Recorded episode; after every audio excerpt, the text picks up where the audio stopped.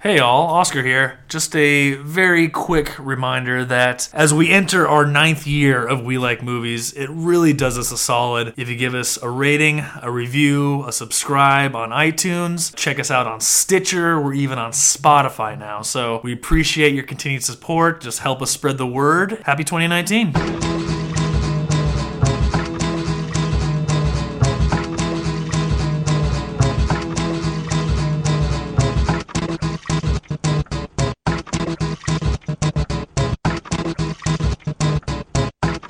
What is rock and roll?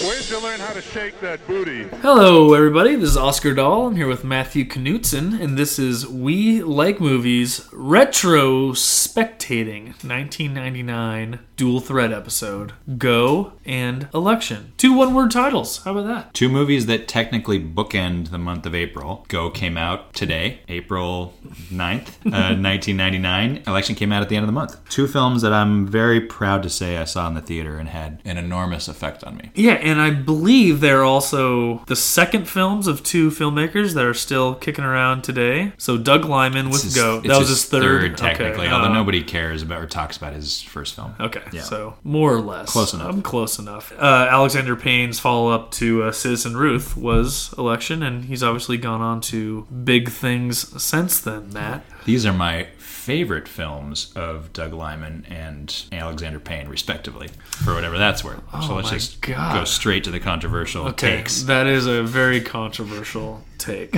Does the pilot of the OC count as a movie? Certainly. Okay, If you want to take that, go with God. I'm at. Well, wh- what's uh, Ready Set Die? Or wh- what was what was the original name of that movie? Well, the original title, the movie's called Edge of Tomorrow. Yeah, Edge of I don't Tomorrow. like people who say it's called uh, Live Die Repeat. Live Die Repeat. I don't. I, I- Ready Set yeah. Die. Sorry. No, I don't. Uh, I don't truck with that. The movie's called Edge of Tomorrow. If it's, is it a shitty title? Maybe. I don't care. It's called Edge of Tomorrow. If they want to call the sequel Ready Die Re- Ready Die Repeat, Live Die Repeat, Ready Set Explode. Ready Set Die. Doug Lyman has had a very interesting filmography. Certainly. Swingers Go, Born Identity, Mr. and Mrs. Smith, Jumper, Fair Game, Edge of Tomorrow, The Wall, American Made, Live, Die, Repeat, and Repeat is they're making the sequel. Is that that's what it's called? That's what it's called. All right. Oh, I God. respect that. That's pretty hilarious. um, okay, I mean th- it's not that controversial opinion. He says it's his best film. For whatever Really? That's worth. He believes it's his best film. That is very interesting. So I'll, I'll just come around and say it. I rewatched Go the other night, and I was not a big fan Okay. of it. And First time in twenty years, twelve years, decade. probably probably a decade. Okay. I mean, I watched it. I s- probably saw it a couple times in the theater. I was obviously at the time, you know, this is Dawson's Creek territory. In love with Katie Holmes. Certainly. Very attractive cast. Fun movie. I'm into anything that's Tarantino esque at that time, right? Mm-hmm. I was into it. I don't remember where I saw it in the theater, but I know I saw it at least opening weekend for sure. Were you on it that early? Yeah, I was on an opening weekend. It came out, I think, two weeks after. I think it came out a week after Matrix, actually. That would make sense, right? Yeah, yeah. A week or two weeks. The way that people reacted to the Matrix, where they just immediately Yeah. got obsessed and just wrapped their arms and legs around it, Yeah. that's the way I reacted to Go. Okay. For me, Matrix was an interesting novelty and I respected it.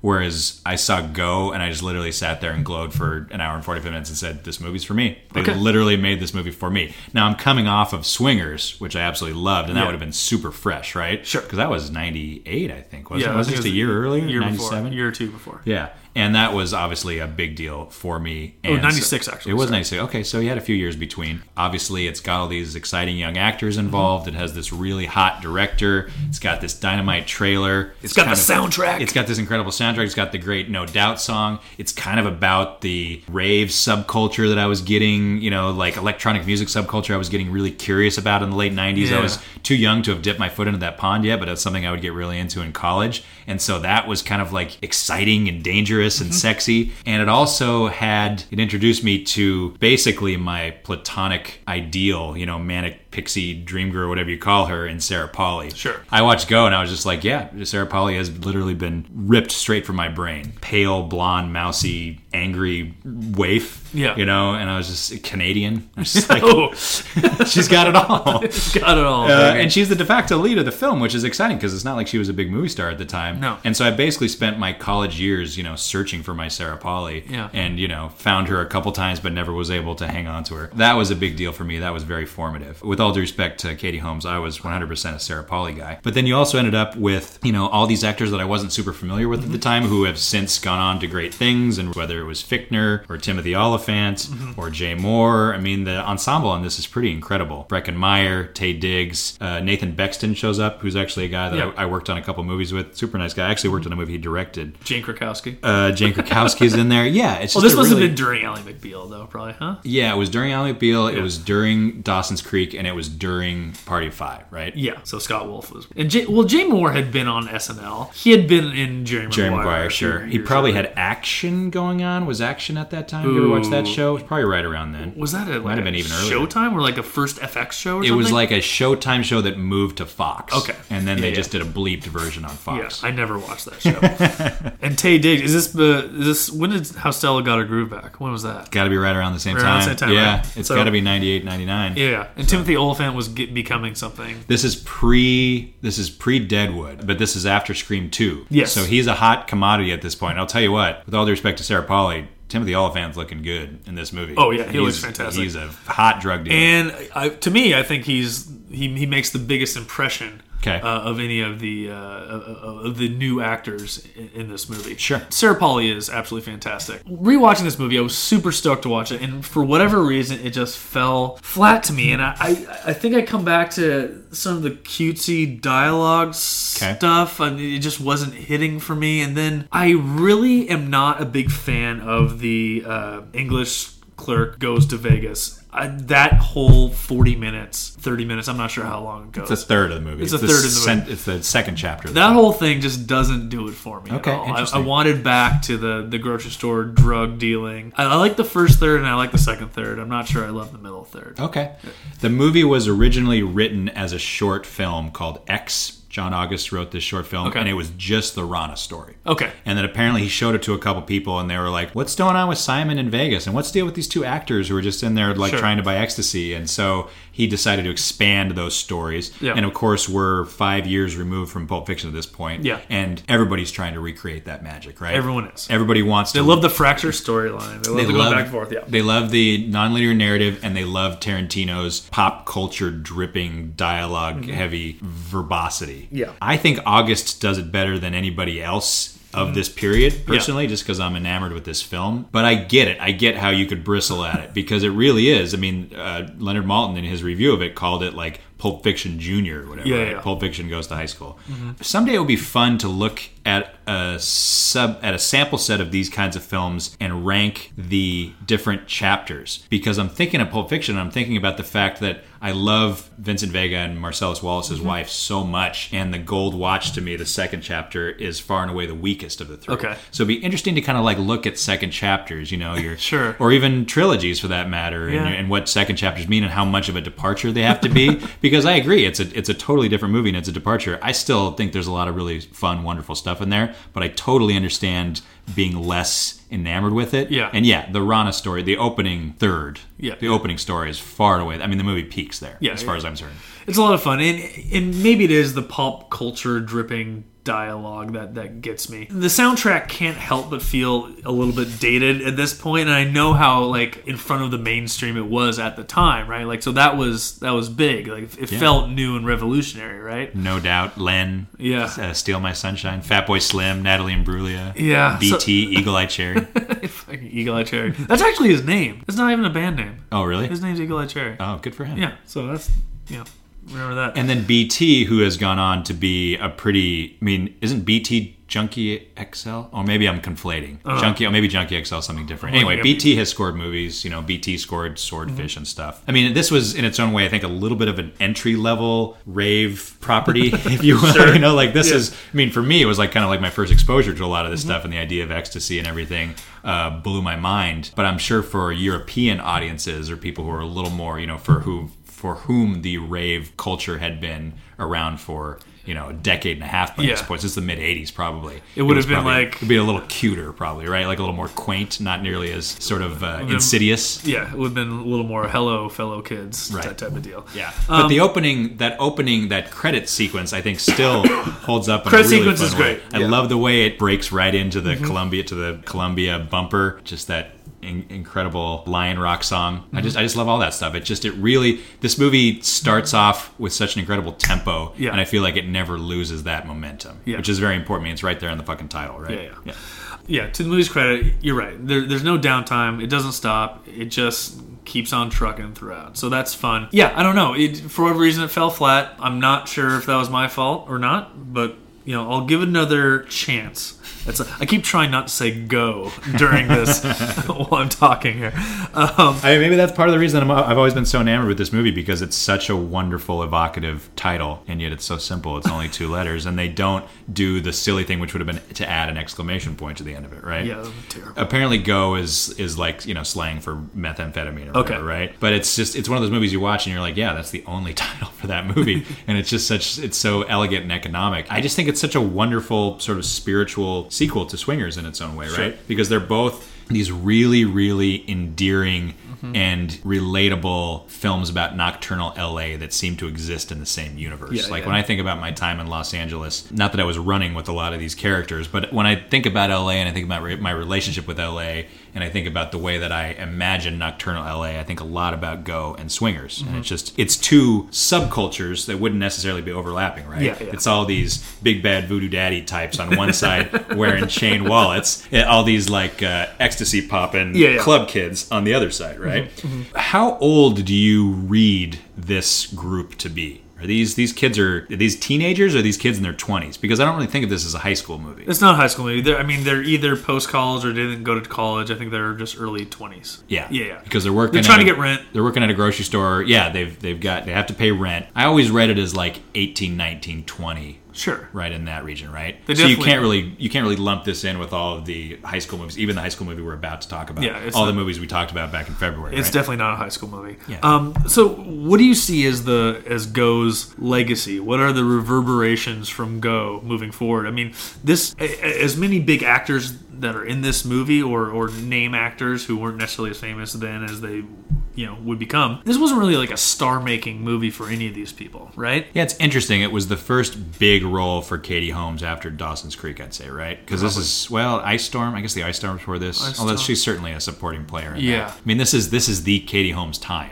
You know, like this is when Katie Holmes is happening for sure. Sarah Polly's interesting because she was never a big movie star, at least not in this country. No. You know, like she was a child actor. She first came on my radar at The Adventures of Baron Munchausen. She's a little girl in that. Mm-hmm. Yeah, yeah. And then she did Avonlea, The Road to Avonlea, the Canadian shows on the Disney Channel. Sure. Yeah. And then she got in with Adam McGoyan and did Exotica and The Sweet Hereafter and then Existence of David Cronenberg. And these are Canadian guys, right? Yeah, yeah. She's always been very involved in Canadian. Canadian filmmaking. And then became a filmmaker in her own right. yeah, I mean, she worked with Catherine Bigelow on a bad movie called The Way to Water with Sean Penn. Uh, she did The Claim with Michael Winterbottom. She was in the uh, pretty good Dawn of the Dead remake that Yes. Snyder did. That was kind of like the last legitimate American blockbuster, I'd say, that, you know, mainstream film she did. She did a movie called Splice uh, in 2009, and then that, the sci fi movie, and then that's pretty much it. Yeah. And by that point, she's. She's really her own filmmaker. I mean, she directed her first short film the same year this movie was made. Interesting. So she's already laying the track in 1999. She knows where she wants to go, and that's who she is now. And she's a very reputable, very accomplished. I mean, she's only made like three movies, but they're all great. Yeah, and she's people been love able her. to work in the, on the documentary side as well as the Yeah. the narrative side, right?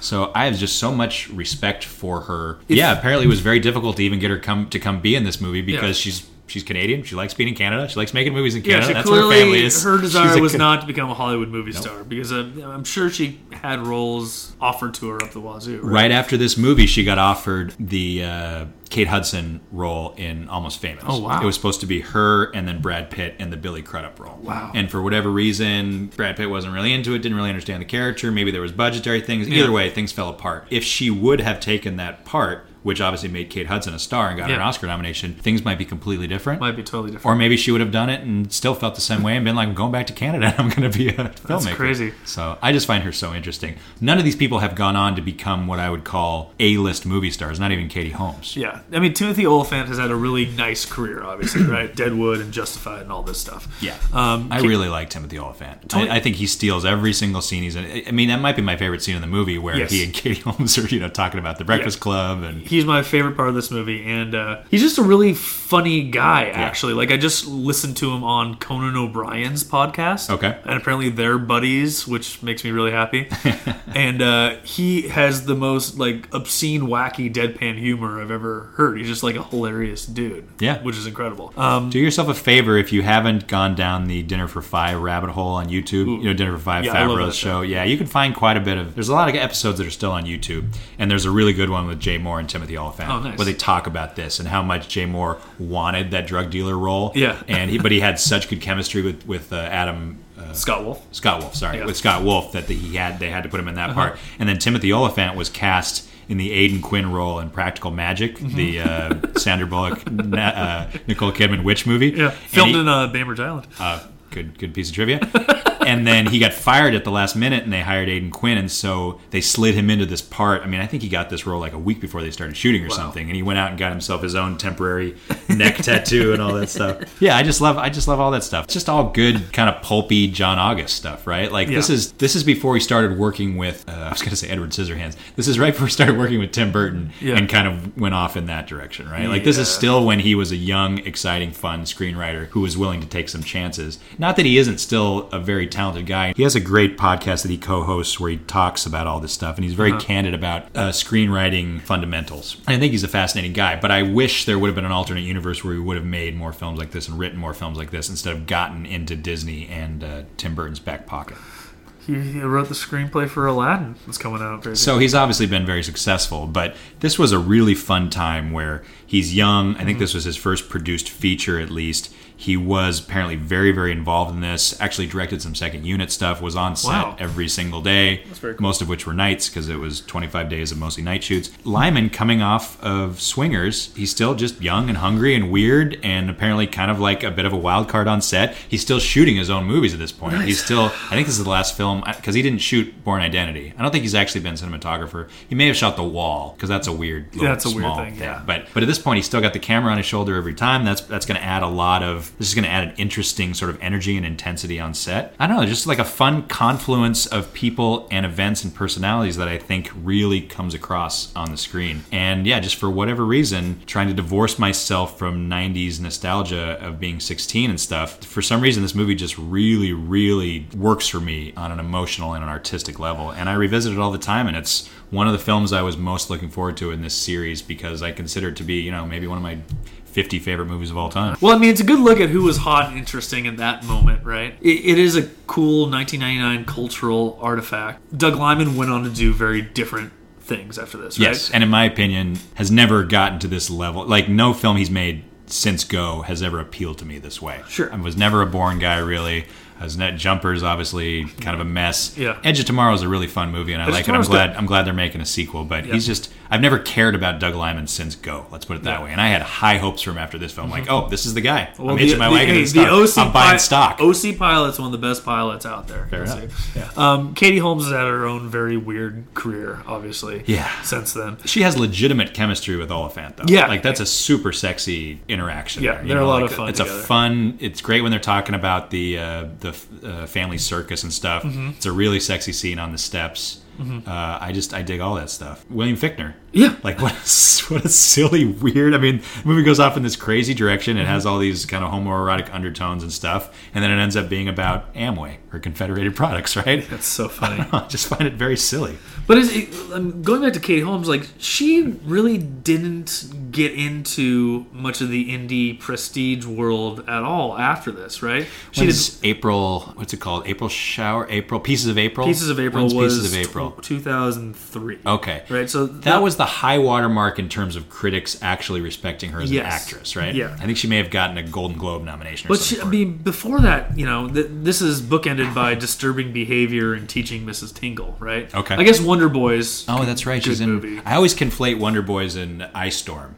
Yeah. For some reason, That's those weird. movies always kind of overlap for me because they take place in these New yeah, England towns. very or- different vibes. Those movies, Yeah. though. Yeah. Fair enough. But but none of the other big hot actors at the time moved on to be very big, right? Yeah. Breckenmeyer has had his own little career, or whatever. Breckenmeyer, yeah. Right. And uh, Desmond Askew never became a thing. No. Nathan Bexton, like I said, super nice guy. He's really funny in this movie. mean, He's Ta- actually kind of a yeah. standout, but he never really became a thing. Tay Diggs obviously had a career. Yeah. You know, Jay Moore, Scott Wolf have, have done fine, but Melissa McCarthy's Yeah, uh, I- debut. I guess if you look at the cast, Melissa McCarthy is currently the biggest star of anyone in this But cast. she's really adorable. She's Yeah. like she's got one scene, but she's very very funny in it. She really makes. I mean, I mean, even at the time, I didn't know who she was, and I was just Yeah, like, it's like, that there's is funny- something about funny that. lady. Yeah, something going on with. I mean, she's she's a big presence in the trailer. Mm-hmm. So yeah, this that is funny. This is her this is her first film. Uh, I want to read a quote from Joe Reed. Who wrote about this film for The Atlantic in sort of a retrospective about five years ago? The split narrative style, complete with character title cards separating the film into thirds, put Go at the top of the list when it came to late 90s Tarantino influenced cinema. And then there was director Doug Lyman, red hot off the cult success of Swingers, trading neo swing culture for X and raves. Both films would give a healthy chunk of attention to Las Vegas as well. The thing about Go that sets it apart, however, is that it's completely fantastic. Energetic and quotable and stylish, and neither overly enamored with nor overly dismissive of the culture it's inhabiting. I think I mean I think that's a fair assessment of how it treated the culture, Mm-hmm. right? Like it, it was it, it wasn't judgy about the people doing it. it. Didn't make a mockery of the stoned people all that much. I mean there there's some of the kids taking the aspirin and feeling they're getting stoned, but like that's a It's kind of in good fun. that's a good adorable state of mind to Yeah. be in, right? When you're just high on life. Well, it also it really kind of it worked to demystify a lot of this drug culture stuff for me because when you before you know if you haven't done ecstasy by this point and it's basically been built up to you as like you're gonna take it and you're gonna start sweating and then you're gonna try and have sex with everybody around you Yeah. and then you're gonna die you know you're gonna dehydrate and die Yeah. and you're gonna flop on the floor like Yeah. a fish and I loved the fact that the movie kind of like demystified all that stuff and said hey this is something that people who are in their 20s do it's fun you got to be responsible about it you might get you know run you- over by a car, knocked into a ravine Yeah. if you're not re- if you're not careful. Yeah. But like this is just something that kids do, and this is a rite of passage they need And- to go through, and, and- it doesn't judge anybody, right? It doesn't No. even judge the drug dealers. No, take the right dosage. If you Yes. double the dose, Don't- then you will They'll be frying in a eggs off you in the uh, emergency room. bad place. Uh, but mostly, it just makes you happy and have a good time. I remember watching the commentary where Doug Lyman and John August were talking about this. They both cl- neither claimed to have ever done ecstasy at the time the film was made, but Doug Lyman was really proud of himself because he talked to a lot of people who saw the film and said. That's exactly the way that it looks and feels when you're on ecstasy. Like that opening title sequence is a great evocation Sure. of an ecstasy trip, which I can, I, I feel like I can somewhat vouch for. I as see well. that a little bit. Yeah, yeah. So, but D- Lyman claims he was just sort of trying to make a fun opening salvo that he wasn't really attempting to Yeah. uh, recreate that experience that he never had before. It's kind of the same way that Terry Gilliam claimed when he made Fear and Loathing in Las Vegas that he had never done uh, mescaline or acid. Which Yeah. I still have a hard time believing, but then again, maybe I don't want to see what Terry Gilliam's movies look like after he's done acid, right? Terry Gilliam's on something. I know that. So here's uh, here's an interesting piece of trivia. This comes off of IMDb. Uh, the letter X or the figure X is a reoccurring motif in the film. Malcolm X comes up. Xerxes, Yeah. ecstasy, obviously. Merry Xmas is the name of the rave. Uh, room 66 is this is the room they're staying in in the at the Riviera. Uh, Simon draws an X on his arm as a target before J.E. Freeman, uh, Yeah. or before J.E. Freeman's son shoots him.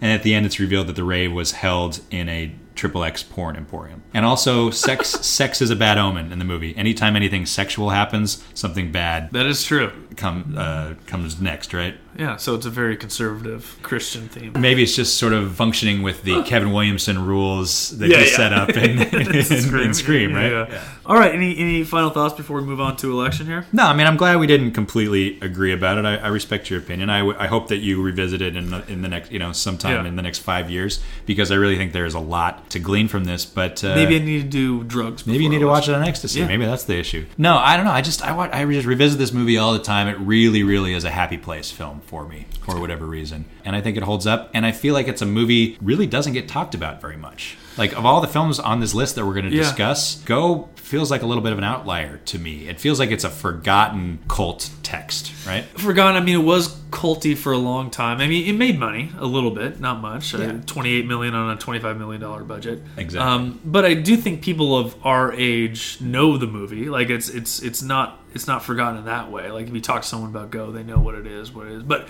I I, I think you're right. I'd be willing to bet that anyone in their twenties right now probably is would be Somewhat unfamiliar. ignorant to it. Yeah, yeah. It'd be interesting if it if it had a rebirth as sort of a dorm room classic. Now would be the time for Yeah. it. I mean, I I don't want to uh, necessarily point to Johnny Come Latelys out there in the uh, pop culture interwebs, but uh, there's starting to be a lot of op-ed pieces uh, written about 1999. I feel like we were somewhat ahead of the curve on this. So for all I know, wh- when we're posting this, uh, there there might be a lot of articles written today about Go, and if so, I'll read every single one of them because I think this movie is overdue for a reevaluation. All right, Election. Election is a movie that I adore, and I was really into it right away.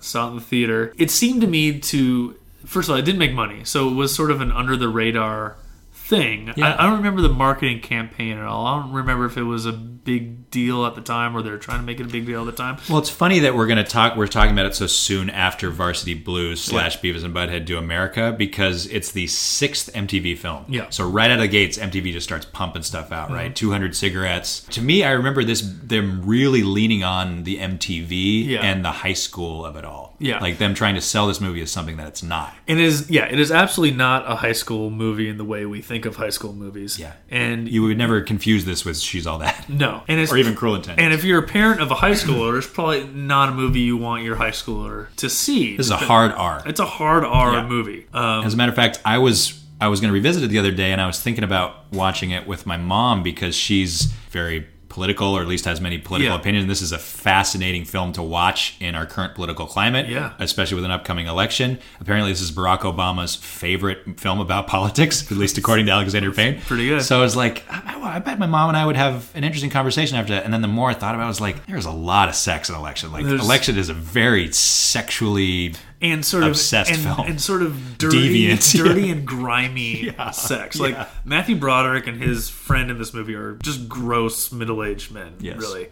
But it is the movie that Reese Witherspoon was kind of a thing. We just, you know, Cruel Intentions was coming out, and you know, I as a young man, I was like, oh, I, I love Reese Witherspoon. Uh, it seemed like a weird thing for Matthew Broderick to, s- to to be in, and I remember seeing it. I don't think I saw it with either of my parents. That would have been weird. But I remember going into it and be like, this is absolutely not what I expected it to be. Probably because it was supposed it was being touted as a high school movie. Yeah. And then coming away being like, that was so much dirtier and more adult and fucking fantastic than I ever thought it could and be. smarter than you Yes. thought it would be. Yeah. and and, and it, it's it's stylistic in this weird sort of lo-fi '90s way, where you know these these free freeze frames and all the uh, all the voiceover. There's some weird fantasy shots, like hi- him as this Italian yeah, playboy, rear like- screen projection. Yeah, yeah.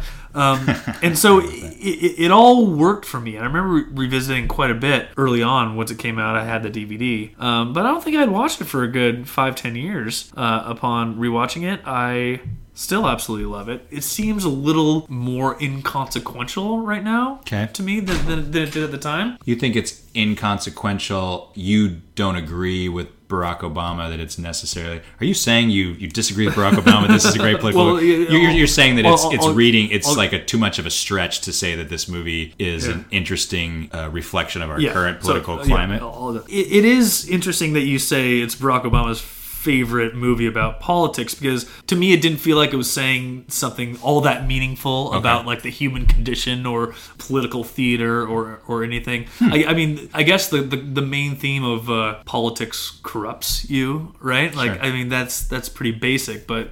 I, I guess that does probably would ring true for a, for a politician, right? Yeah. You're, you're you're tempted all the time to do something dirty or do something bad Compromise or compromise whatever, your yeah. beliefs, right? Well, it's interesting. When I first saw it, I was, I mean, I was a 16 year old kid, and Yeah. a lot of that stuff went over my head. Yeah. And I really kind of experienced it as naughty high school movie. And, Yeah. and I got that it was called Election for a reason, and I Yeah. got that it was revolving around the titular uh, election. But at the same time, I wasn't nearly savvy or sophisticated enough to really understand the implications of that. Since then, like especially this last rewatching, Yeah. I was mostly focused on all that. Cool. I still I'm still not super politically savvy at all, and I think I'd be very interested in you know reading an op-ed by Barack Obama in Yeah. terms of how he reads it, but. I do think that all that stuff is there, and to me, it, looking at it in retrospect, it seems like that's what Alexander Payne is most interested in, right? Like that's the kernel of it, Yeah, I- or is it more that he's just into the human condition and ethics? I guess at the end of the day, it's about Ethic- ethics and morals. morals, right? And what the difference is. What's the difference?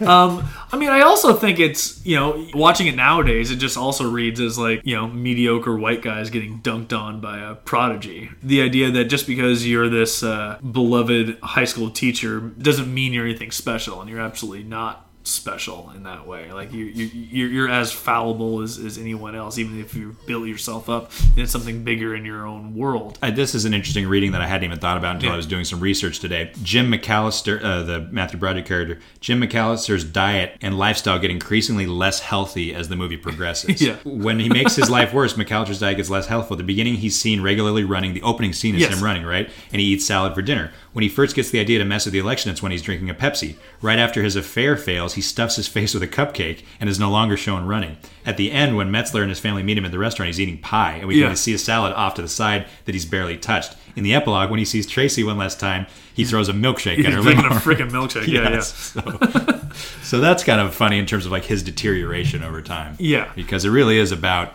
his fall and her rise, right? Yeah, I mean, and also like you know, if you look at Alexander Payne's work, like he does focus on the sort of existential malaise of middle-aged white guys quite a bit, Absolutely. right? Yeah. and I mean that is a big theme of this movie, and I don't know if you can, I think you can separate that from whatever he's trying to say As a about matter of- politics, right? As a matter of fact, is Citizen Root the only film he's made that does not have a white male protagonist who's going through a crisis? I think yes, Right?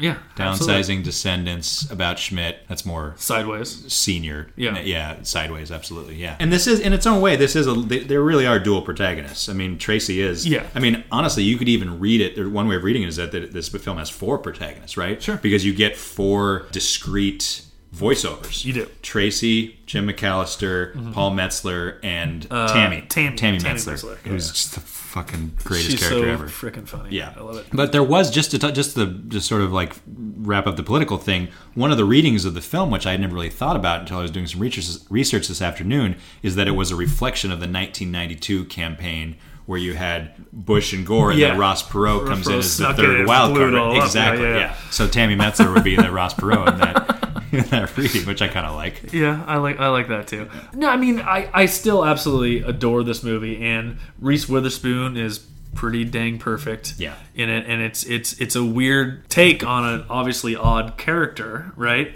And it's it's it shows it shows maturity as an actress at her young age to pull this off. You know, she had been you know, just look at Cruel Attention. She had been sort of cast as A month y- later, a a, young- month earlier, rather, was Cruel Intentions. she was cast as this like romantically sex pot type of person and to you know ugly herself up a little bit and just be weird and off-putting and yet still a very sexualized character, right? yes but, but like knowingly like she's, she's Yes. using it as a weapon But the introduction to her character is her having an affair with a teacher. Yes. Like that's like it's like the first flashback is her having an affair with Dave Novotny, which is Yeah. I mean, even there's even a line where he like he looks straight in the camera and he says Yeah. something about her that's very, very crass. Yeah, Um yes well i mean tracy so you look at tracy flick like that is such a unique character they're not there are very few characters like her in, in film history right it's very complex Yeah. almost bordering on sort of Sociopathic. spec- sociopathic like spectrumy Yeah, qualities at sure. times but it is also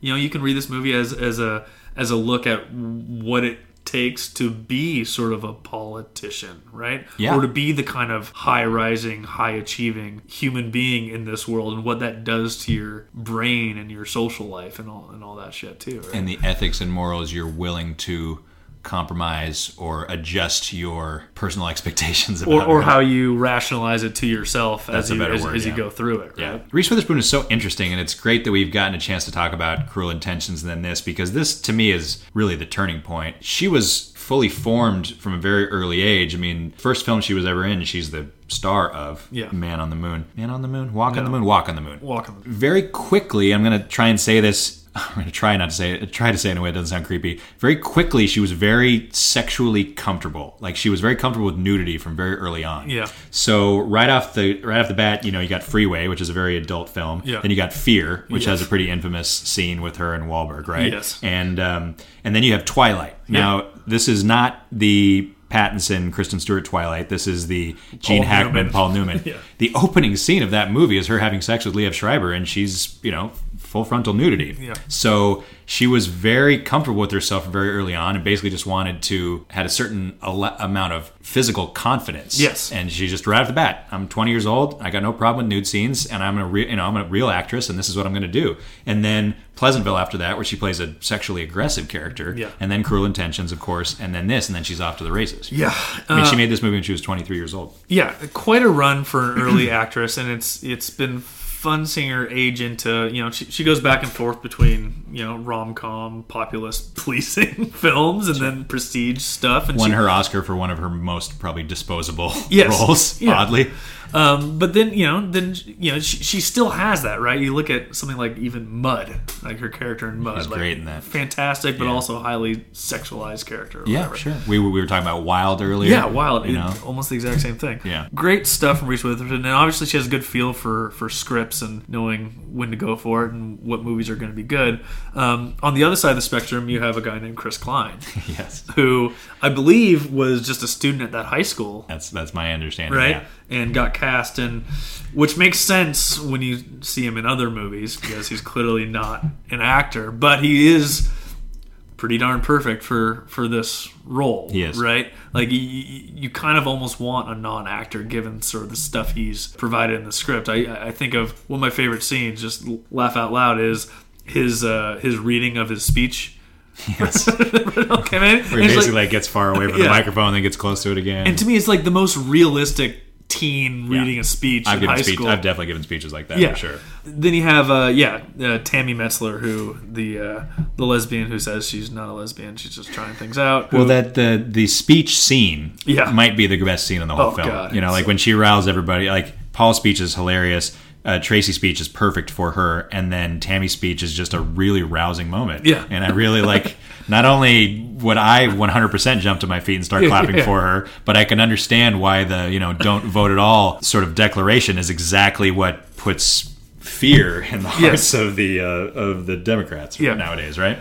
I, I I just love her. I- I love that character because she's so emotional, so kind of tender in some ways, and so stupid in some ways, but also like this evil anarchic genius in a lot of ways too. Yeah. Right? Just doesn't give a shit and sort of hates her parents and doesn't like her situation. Yeah. But Chris Klein's character too. Just the sweetest bro in the entire world. Yeah. Just the nicest guy you'll ever come across, and Yeah. like that—that's also sort of rare for these characters at that time. You know, we saw she's all that and all, Yeah. like, all these high school movies where like the bros have an edge or they're dicks or whatever. Like, no, there's there's a place in the world for these really nice dingbat jocks, right? Well, we can we'll get even deeper into this when we inevitably talk about American Pie, which is Yeah. really the only other quote unquote important Chris Klein. movie, Right? Like, this is the year of Chris Klein. With all due respect to the guy, he's made other movies, but Yeah. these are the two films that kind of define him for better or for worse. And even in that is like, yeah, we're not necessarily like we're revolving around a bunch of schlubs. You know, obviously Yeah. Jason Biggs is kind of a near do well schlub in that, but. That film is not necessarily defined by its cookie cutter stereotypes either. Yeah. So in that regard, it's a little bit refreshing. And yeah, that's it. That's sort of like Alexander Payne's thing, right? Is to come at this stuff from an unexpected vantage point. Mm-hmm. Yeah. I mean, he's just a he's the quintessential irreverent filmmaker. I mean, Yeah. he's a weird dude. He's had a weird career. His films are weird. He's got weird interests, sometimes kind of like almost deviant interests. Yeah. His films are usually, I mean, Sideways has its own kind of like sexual He's got he's got got some thoughts on infidelity and the inevitability of infidelity. It Yeah. seems a lot of times. I think Citizen Kane, Citizen Kane, Woo. Citizen Ruth opens with pretty hardcore sex scene, as I Yeah, remember, yeah. right? Yeah, Believe so. it's like Laura Dern like having sex on a trash heap in a in a flop house, basically. yeah, so he, he's in an interesting place at this point in his career because this is his second film. I still maintain that it's his best film, but in a lot of ways, it feels like his most fun film, funniest film, maybe like loosest film. E, Everything after this movie has a all very melancholic. Sure. Right. It has an extra veneer of prestige that's applied to it. Yes. This feels like the expectations are so low for this that he can kind of just let his freak Mm-hmm. Yeah. flag fly.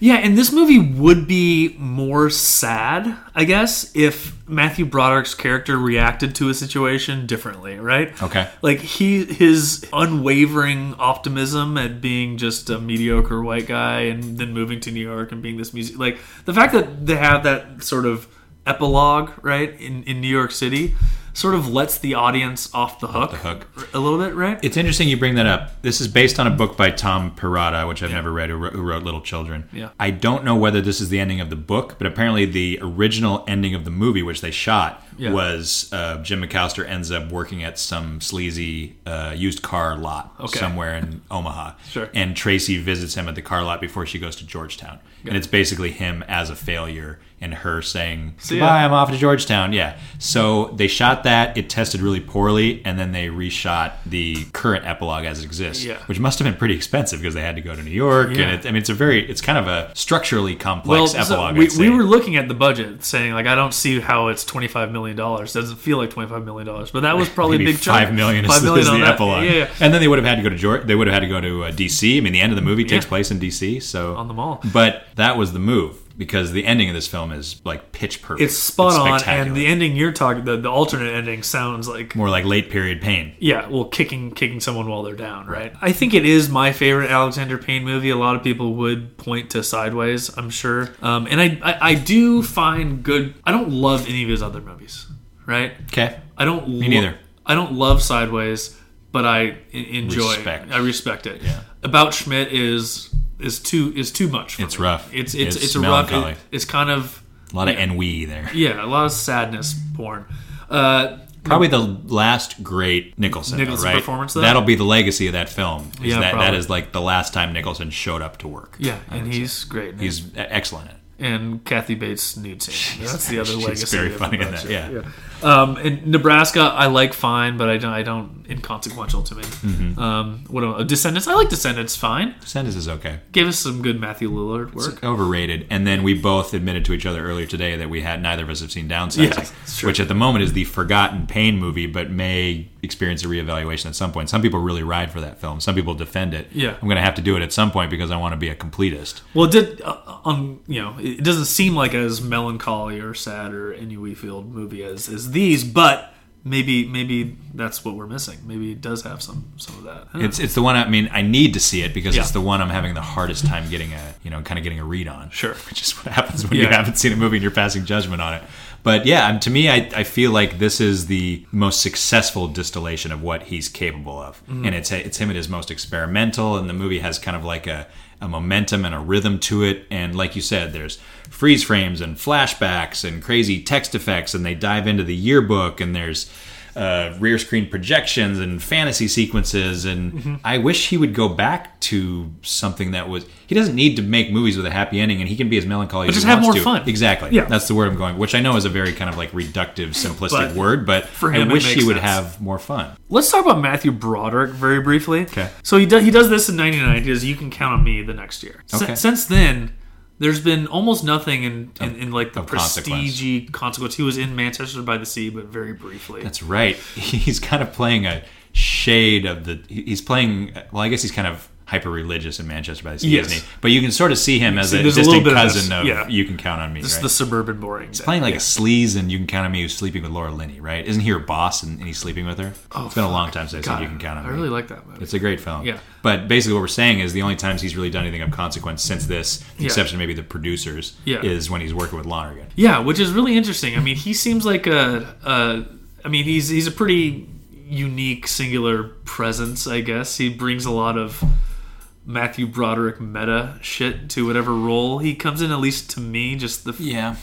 When the movie came out, I remember people saying the the fun reading of it, like the popular reading of it was this is what happened when Ferris Bueller grew up, which is It's just unfair to Matthew Broderick. well, it's probably, but- inter- it's interesting, but I think it's also something that's been applied to a lot of Matthew Yes. Broderick adult performances, Yes. right? It's kind of like that's his most iconic role. We're always going to kind of want to go back to that well Yeah. in terms of how we read his characters. And I don't really see much Ferris Bueller in this character personally. No, I don't either. But it is it is a fearless performance in a lot of ways. like he Oh, yeah. allows himself not only does he look pretty schlubby, him watching porn and stuff, and he allows himself to be very unsympathetic He becomes very pathetic very quickly in this movie. Yeah.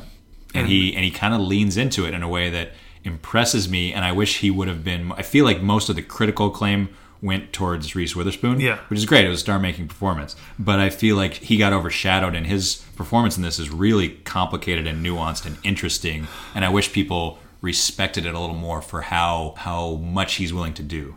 How brazen his well, performance it's is. weird. It feels like this could have been a pivot point for him to Yeah. do more to the next prestige chapter. stuff, more independent stuff, more smaller things. Because I think he is a good actor when he you know puts his mind to it and gets the right script. But Yeah. he's doing. He, I mean, Inspector Gadget, Snow Day, Good Boy, like Deck the Halls, B movie. I mean, he does. He just doesn't go out for these Yeah. real movies. He right? committed himself to the stage and Yeah. then he decided to make some money. You know, he I guess he always has the let stage Sarah- work, so he, he, he catches in with Hollywood, and then Yeah. he can feel good about his stage. kind of work. let his That makes wife sense. rise to prominence Yeah. on HBO and sort of like backed her up for a number of years. Maybe there'll be some kind of renaissance at some point. I mean, I, I feel like he's still got something left in the tank. Yeah, for sure. But if this is the last great Broderick performance, I'm okay with that because I fine. think it's one of his best. Yeah. So I just think it's so interesting the way, like, his relationship with his wife, the fact that he has seen his best friend have an inappropriate relationship with this Tracy Flick character and then has these dreams about her that are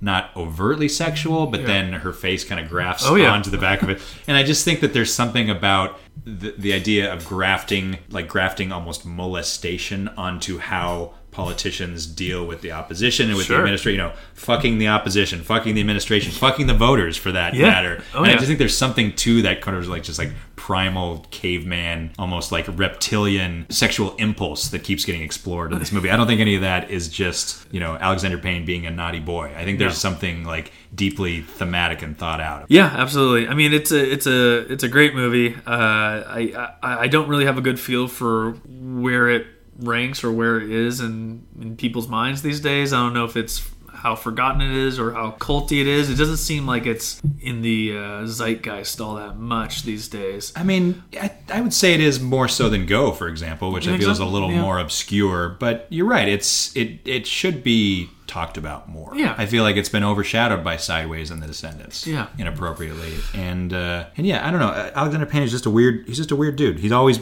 dances to the beat of his Yeah. own drum. I mean, he doesn't he doesn't make feel good movies. He doesn't make like, oh, this will be fun. Let's put on this Hey. movie. But this movie is fun, despite some of the darker themes, I suppose, in this movie. Yeah, and maybe it's because it's the one that I just laugh the most consistently Yeah. at. Like to me, it is it is definitely his funniest aggressively a comedy as opposed to some of his more morose stuff. Mm-hmm. So in that regard, it's the one that maybe just because of the one I revisit the most by nature, I Mm-hmm. like it the most.